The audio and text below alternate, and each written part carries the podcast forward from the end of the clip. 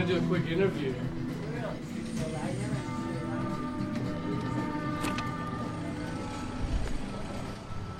We're sitting in the backyard of Water Brothers Surf and Skate in Newport, Rhode Island, established in 1971 by legendary Sid Abruzzi, the godfather of surfing and skating. And we're sitting on the lawn. It's actually really nice right now. Right next to us, actually, is the world famous Tennis Hall of Fame. If you're a tennis player, this is like Graceland. My name's Logan Hill. I am from originally Edinburgh in Scotland.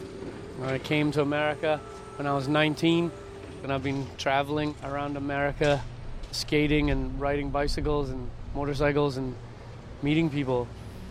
I started skateboarding after I watched Back to the Future with Marty McFly. I remember the day I went out and bought a Veriflex skateboard and a Huey Lewis and the News record because it was the music from the movie, and I was hooked.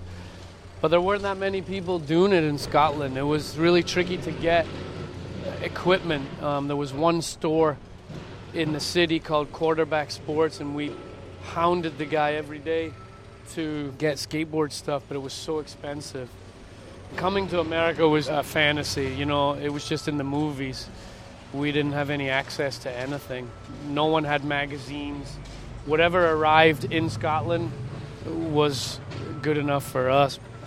Years later, when we were all skateboarding for this same shop, Quarterback Sports in Scotland, we all had day jobs, but we just wanted to go on a huge skateboarding vacation. We got the shop to organize it. We arrived in New York City. We didn't know anybody in the country. We just had skateboards and bottles of Scottish whiskey, Scottish cookies, like this shortbread stuff. And these were just presents to give to people that we met and who took us in. I'd never had so much wild times. I'd never broken so many bones. I'd never gone so many places we traveled all over the place, and then we came by Newport, Rhode Island in the summer. We had presents for the shop here. We wanted to find the original shop.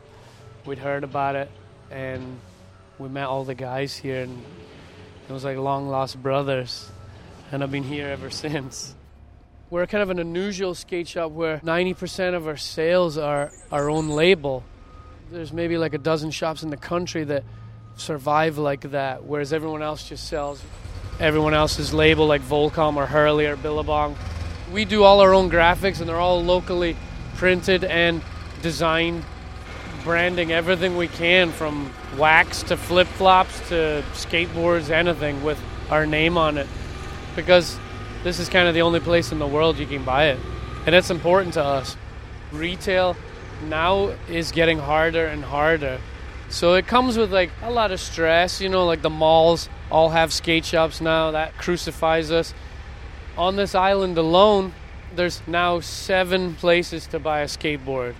Everyone thinks they're going to make a ton of loot doing this, but you do it because you love it. You do it because you do it. In a skate shop, you know, no one's making zillions. It's crazy, but we love it. You know, I love it.